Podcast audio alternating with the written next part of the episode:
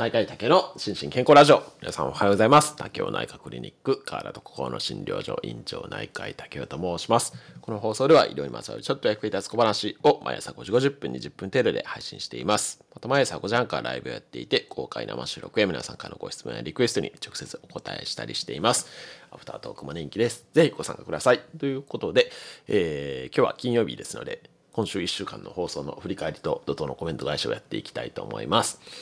今日振り返るのは第859回ですね。興味津々医療ニュース、殿様枕、女子医学生、女性の脳の変化から、えっ、ー、と、第864回ですね。声の書評、人はなぜ眠るのかの、あえっ、ー、と、睡眠の科学までの6放送ですね。の振り返り、コメント返しをやっていきたいと思います。えっ、ー、と、まずは、第859回ですね、興味津々医療ニュース、殿様枕症候群、えー、女子の医学生、あとは月経に、月経周期に関連する女性の脳の変化ですね。はい。っていう3つの記事を取り上げさせていただきました。はい。えー、っと、コメントがゆかりんりんさん、あっちゃんさん、まるともさん、ノエルさん、かんちゃん、キャスパーさんから頂いております。ありがとうございます。えー、まずは、あっちゃんさん。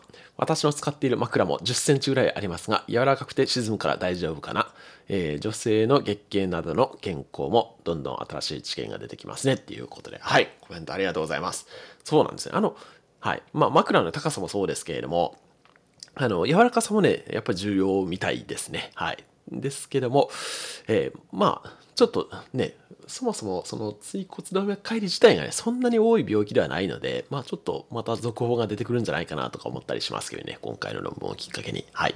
ありがとうございます。えーと、続きましてが、えー、ノエルさん、えー、父も夫も高い枕が好きです。えー、二人ともすごいいびきなのにいいことを聞きません。ずっと前ですが、女性は生理で味覚が変わるから料理人に向かないと聞いたことがあります。エビデンスあるのかな、えー、その時はそれで男性でも喫煙者は味違うんじゃないかと思いました。喫煙したら料理が美味しくて太るとあ、喫煙、これ禁煙したらですかね？禁煙したら料理が美味しくて太ると聞いたことがあるのでっていうことで、はい、コメントありがとうございます。これそうなんですね。いや、生理で味覚って変わるんですか？逆に。ちょっと 僕女性じゃないんでその辺もよく分かってないんですけれども、はい、でもあの禁煙したらね料理が美味しくなるっていうああの味が分かりやすくなるっていう方は確かにいますよね、はい、なので、はい、まあ男性の料理人で喫煙者とかまあ喫煙者はそもそも減ってますけどねだいぶねはい。はちょっと味覚違うんじゃないかなっていう気はしますよね。はい。はい。ありがとうございます。えっ、ー、と、続きましてが、かんちゃん。えー、いびきを子供から指摘されて枕を変えました。もともとは高くて硬い枕が好きでしたが、今の枕に変えてから、えー、いびきもですが、肩こりも緩和されたような気がします。枕大事っていうことで、はい。ありがとうございます。いや、枕ほんと大事ですよ。枕はね、えっ、ー、と、僕もね、先々月ぐらいでしたかね、ちょっと新しい枕にしようと思って枕変えたんですけれども、枕変わったらね、ちょっとやっぱり違って、また元の枕に戻ってしまったりもしましたね。はい。し、あとはね、やっぱりいびきはね、いびきは、あの、ちょっとまあ、後からも話しますけれども、やっぱり睡眠時無呼吸ですね。の検査はね、やってみてもいいかなと思いますけどね。はい。という気がしました。まあもちろんね、高い枕はこう、軌道閉塞っぽくなるんで、はい。っていうのはありますけどね。はい。えー、っと、あ、で、続きまして、キャスパーさん。えー、大学病院に行くと女医の先生を役見ます。えー、緊急外来は、えー、あ、緊急、救急外来かなは、初期研修の先生か後期研修の先生が対応してくださることも多いですが、女性率めちゃくちゃ高いですよ。え、あと、放送の最後に少し話された韓国のストライキ、えー、日本では祈らないこと、あ、起こらないことを祈りますということで、はい、コメントありがとうございます。そうですね。あの、女性はね、本当多くなってきてますね。あの、私自身も、あの、放送の中でも言いましたけれど、大学時代ね、えっ、ー、と、女子学生比率ね、2割ぐらいしかいなかったですし、僕が初期研修やった時もね、えっ、ー、と、あ、僕が初期研修やった時はね、女子、そうか、半分いましたね。で、下の学年とかも女子多いですし、あの、一時ね、男子2人みたいな学年とかもあったりしたんで、はい、結構ね、女性の女優さん増えてきてますよね。はい、っていう思います。はい。ということでありがとうございました。えー、続きましてが第860回ですね。2週間の放送の振り返りと怒涛のコメント返しですけれども、えー、っと、コメントが、えー、もみじさん、えー、まるともさん、キャスパーさん、かんちゃん、えー、ゆかりんりんさんからいただきました。ありがとうございます。はい。えー、っと、まず、もみじさん、コメント返し、ありがとうございます。2週間ぶりでしたね、ちょっと新鮮。えー、自分がどんなコメントをしたか、ほぼ忘れてますし、最近皆さんのコメントも読めてなくて、また振り返りながら読ませていただこうと思います。えー、長かっこ長期真面目。えー、じゃんけんはまだ1勝しかできず、竹内先生は何を出すか、その瞬間に決めてるんですよね。これ、勝った人には2倍の心身ポイントですか？っていうことで、はい、ありがとうございます。いや、そうしましょう。2倍心身ポイント。心身ポイント皆さん数えてるんですかね、そもそも。はい。し、あの、当然ですけど、その、その瞬間に決めてますね。はい。はい。ということで、ありがとうございます。えっ、と、続きましてが、えっ、と、あ、丸玉さん。じゃんけんの趣旨から外れますが、私は竹尾先生とアイコンが嬉しいですっていうことで、完全にじゃんけんの趣旨を誤解してますね、この方はね。はい。えっ、と、続きましてが、えっ、と、あ、かんちゃん。えー、じゃんけん、今のところアイコンが1割、勝つのが1割、負けが8割な感じです。弱すぎっていうことで、はい、頑張ってじゃんけん練習してください。えー、っと、続きまして、ゆかりんりんさん。えー、こんにちは。2週間分、とはいえ実質1週間ですが、怒涛のコメント返しお疲れ様でした。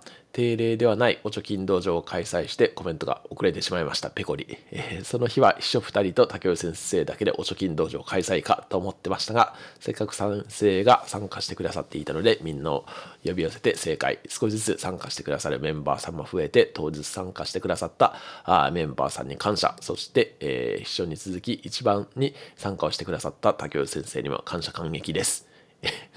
ここでお礼を、これ合ってるんじゃないですかね。はい。えー、ここで広報活動、かっこ笑い。メンバーシップに入っていらっしゃらないリスナーさん、そしてメンバーシップに登録されているにもかかわらず、オープンチャットでハイライトいらっしゃらないリスナーさん、ぜひ TKO48 メンバーになれませんか？お待ちしております。っていうことで、はい、広報活動ありがとうございます。はい。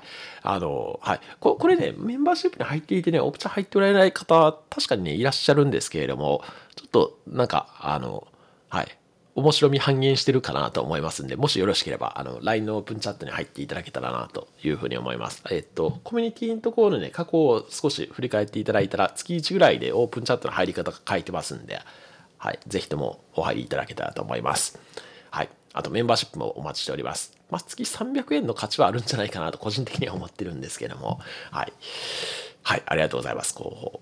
はい。続きましてが、うーんと、第861回ですね。ここからね、ちょっと意図せず睡眠シリーズになりましたけれども、えっと、それの初回1回目ですね。医師国家試験クイズ、入眠困難の不眠症、適切な指導はっていうことで、まあ、これはね、あの、はい、すごい、あの、皆さんもう一瞬で正解してこられましたけど、これね、確かにね、なんか、普段の僕の放送を聞いてない方はね、ちょっと悩ましいんじゃないかなっていう気もしますよね。まあ、うん、まあ積極的に選んでいったら、まあ A のその日光浴びましょうっていうことになると思うんですけれども、まあ、例えば B とかね、可能な限り早い時刻に就床しましょうとかね、これ結構ね、やりがちっていうか、まあ、患者さん実際にね、これ、あの、眠れないんだったらもうちょっと早く寝寝ちゃえみたいな感じでね、早く床に入ってしまう方とかいらっしゃるんですね。そうすると、この E じゃないですけれども、入眠できない時はじっと眠気が来るのを待ちましょうみたいな感じになってしまうと、これね、あの、明らかに逆効果なんですよね。はい。だからこれを全員正解されてくるっていうのはすごいなと思いましたね。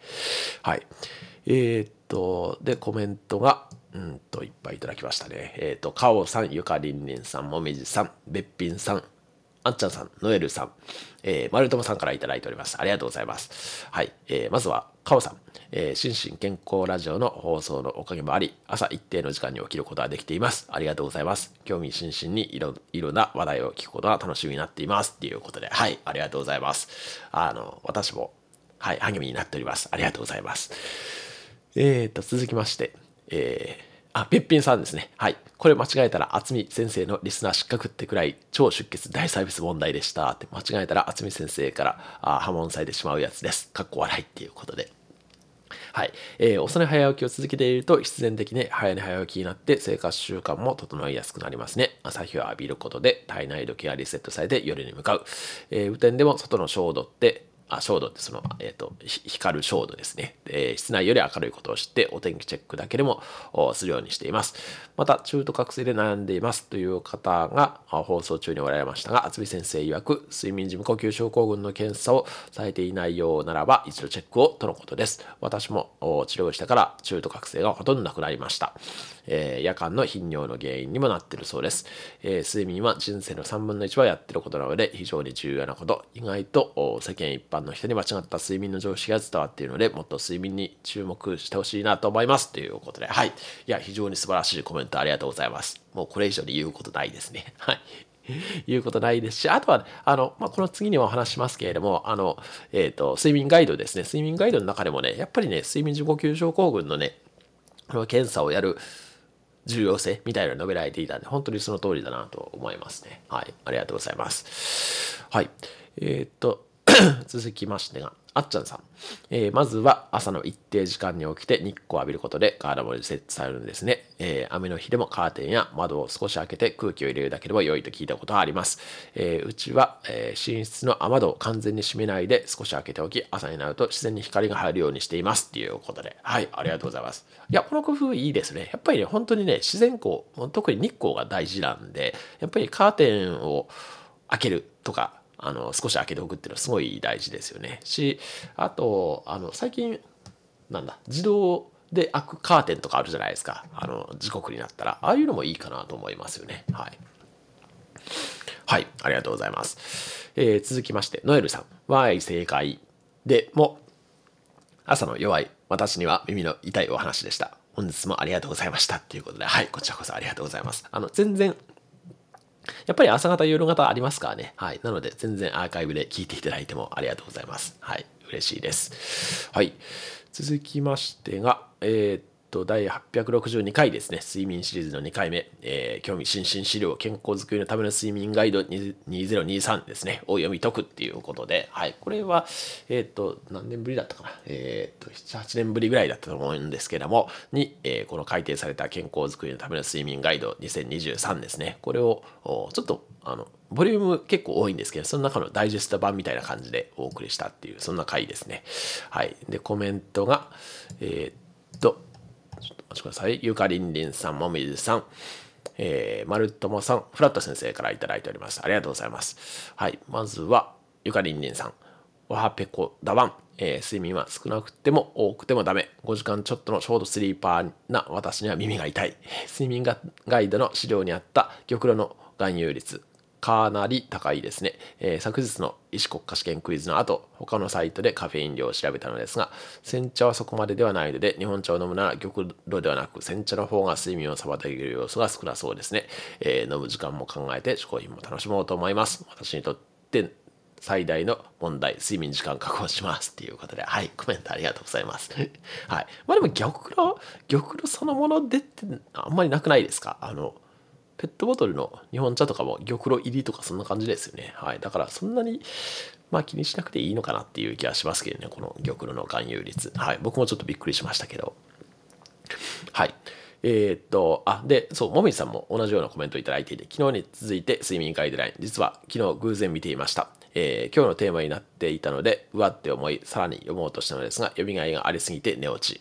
はい。これいいんじゃないですか。これを読んで寝るっていう。はい。カフェインの量は 100ml 中なので、自分が飲む種類や量をチェック。えー、いつもこの表現に誤解される方も多い。あと、地中海食も日本型、えー、食生活もそれぞれいいところがあるので偏らない方がいいと思ってますっていうことで、はい、コメントありがとうございます。そうですね、あの 100ml 中なんでっていう、まあこれ味噌ですよね。はい。し、まあそんなに食べんだろうとか、そんなに飲まんだろうみたいなのありますからね。はい。はい、ありがとうございます。え、ー、と、続きましてが、丸友さん、えー、眠りたいのに眠れない。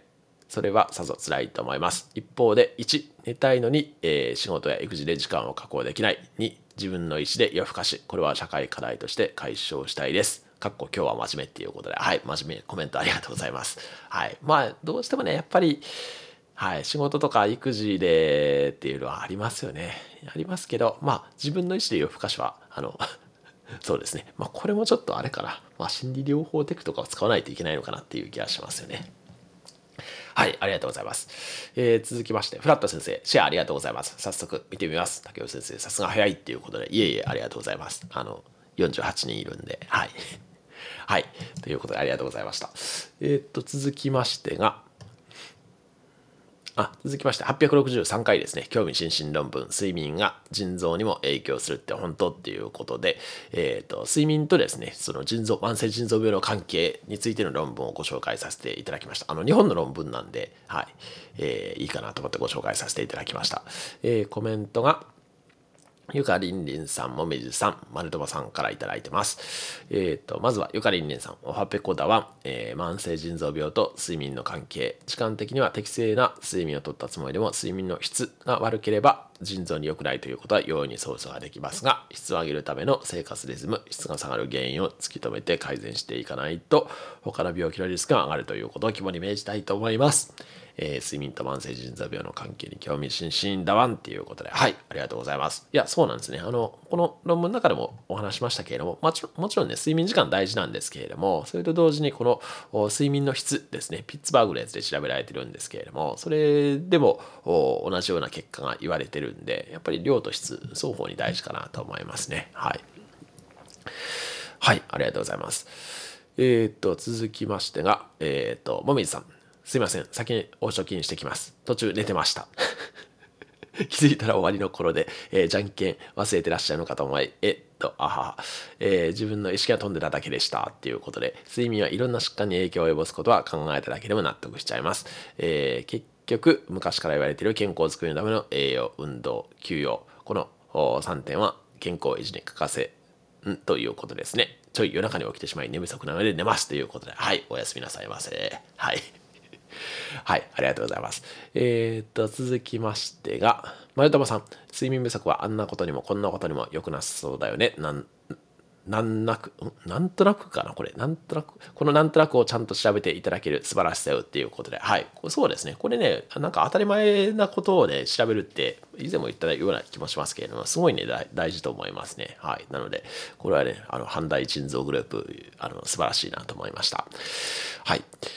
で、最後ですね。最後が、えー、っと、第864回ですね。声の書評、人はなぜ眠るのか、睡眠の科学っていうことで、また、ブルーバックシリーズからですね、えー、っと、まあそ、そのままなんです。睡眠の科学改訂新版、なぜ眠るのか、なぜね、なぜ目覚めるのかっていうですね、えっ、と、桜井武先生の書籍をご紹介させていただきました。えっ、と、コメントがゆずりはさん、えー、ゆかりんりんさん、あっちゃんさん、ノエルさん、もみじさん、キャスパーさん、えー、みやこさんから頂いております。ありがとうございます。えー、まずは、ゆずりはさん。えー、竹内先生、人はなぜ眠るのか考えたことはなかったです。えー、記憶の整理をしているとか、体を休めているというイメージはあります。えー、寝だめはできないこと、ギャバには意味ないことなど学んだこともありますが、まだまだ睡眠について理解していないことたくさんありますね。えー、オレキシン受容体拮抗薬は悪魔を見ると聞いて、お薬の変更はしていないのですが、今後考えてみたいと思います。えー、眠ることは毎日のことなので、これからも学びたいと思います。ありがとうございました。ということで、はい、コメントありがとうございます。はい。あの、いや、オレキシン状態拮抗薬ね、本当にね、あの、最近使われる機会ね、すごい多くなってきましたし、他の病院とか医療機関の処方でもね、すごい、あの、出されてるのをよく見ることになり、よく見る機会が、ね、増えてきましたね。はい。ただまあ、これ、あの、一点ね、まあ、一般論ですけども、やっぱりね、ベンゾからの切り替えだとね、ちょっと難しい方とかがいらっしゃるので、まあ、ここら辺はね、やっぱりちょっと主治医の先生と相談しながら、まあ、あと、ベンゾもね、もう本当にいろんな種類があるんで、はい、その辺の、まあ、切り替えに関しては主治医の先生と相談してくださいっていうそんな感じですね。はい、えーと続きましてが、えー、ノエルさん。えー、昔から睡眠が重要で無理が効きません。昔は休みの日は昼まで寝てました。絶対にショートスリーパーではないです。えー、今も気持ち的にはそれぐらい寝たいです。諸事情により無理になりました。そして年々睡眠時間が少なくなっています。毎日早く寝ようと思いつつなかなか達成できません。朝、駅まで走らないようにすることとともに長年の課題です。興味津々っていうことで、はい、コメントありがとうございます。てか、これすごいですね。朝駅まで毎朝走ってるんですか？はい。あの、まあ、早い。まあ、でも本当にね、あの、朝得意な方と夜得意な方がいらっしゃいますからね。はい。まあ、無理に生活スタイル変えなくてもいいかなと思いますけども。はい、ありがとうございます。えっ、と、続きましてが、えっ、ー、と、みやこさん。えー、少し難しそうですが、睡眠の最新知見、とても興味があるので読んでみたいです。えー、狙い目はダメだと分かっているのに、平日になかなかうまく眠れないことが多く、ついつい予定のない休日は二度寝してしまいます。この放送を聞きながら帰ってきて、ドラッグストアに寄ったら、ギャバのチョコが売っていて笑いそうになってしまいました。っていうことで、はい、コメントありがとうございます。はい。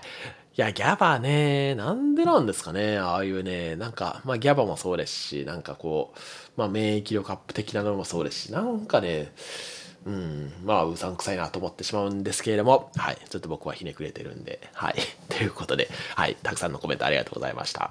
はい、えー、ということで、あの、今週も本当にたくさんのコメントありがとうございました。あと、SNS でのね、シェアにご協力いただいている方もいらっしゃって、本当にありがとうございます。はい、もしよろしければいいねとかですね、SNS でシェアしていていただけると大変励みになります。